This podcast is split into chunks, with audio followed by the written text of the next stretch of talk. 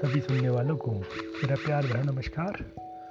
अभी आप सुनेंगे व्यंग, इसका नाम है गाल बजाने का स्वर्ण काल इसे लिखा है सुनील जैन राही ने। तो प्रस्तुत है आप सभी के लिए गाल बजाने का स्वर्ण काल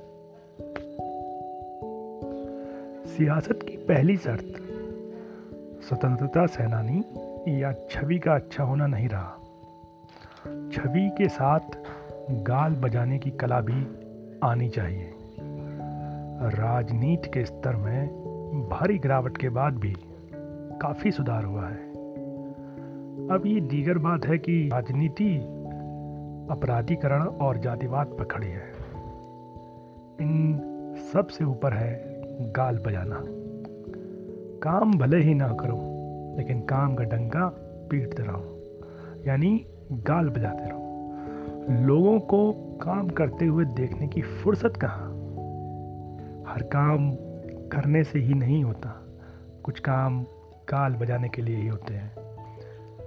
गाल बजाने का कोई मौसम तो होता नहीं, लेकिन वातावरण होना चाहिए।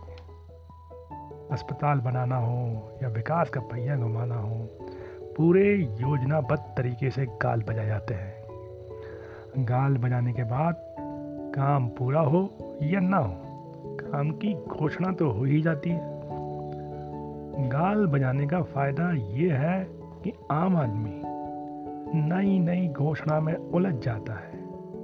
वो समझ ही नहीं पाता कि कौन सी योजना का लाभ मिलने वाला है। हर कोई गाल बजाने में माहिर नहीं होता। मीडिया के सामने गाल बजाते समय ध्यान रखना पड़ता है। राजनीति में हित के लिए गाल बजाना बहुत ज़रूरी है। गाल बजाने से कोई जान माल की हानि नहीं होती, इसलिए हर दूसरा आदमी गाल बजा रहा है।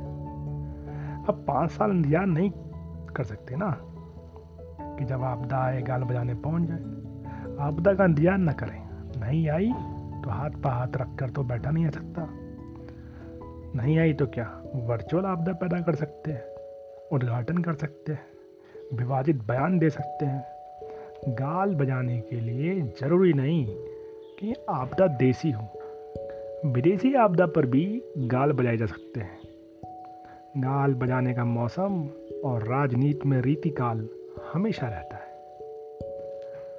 आधुनिक काल में किसी भी रस्म में गाल बजा सकते हैं।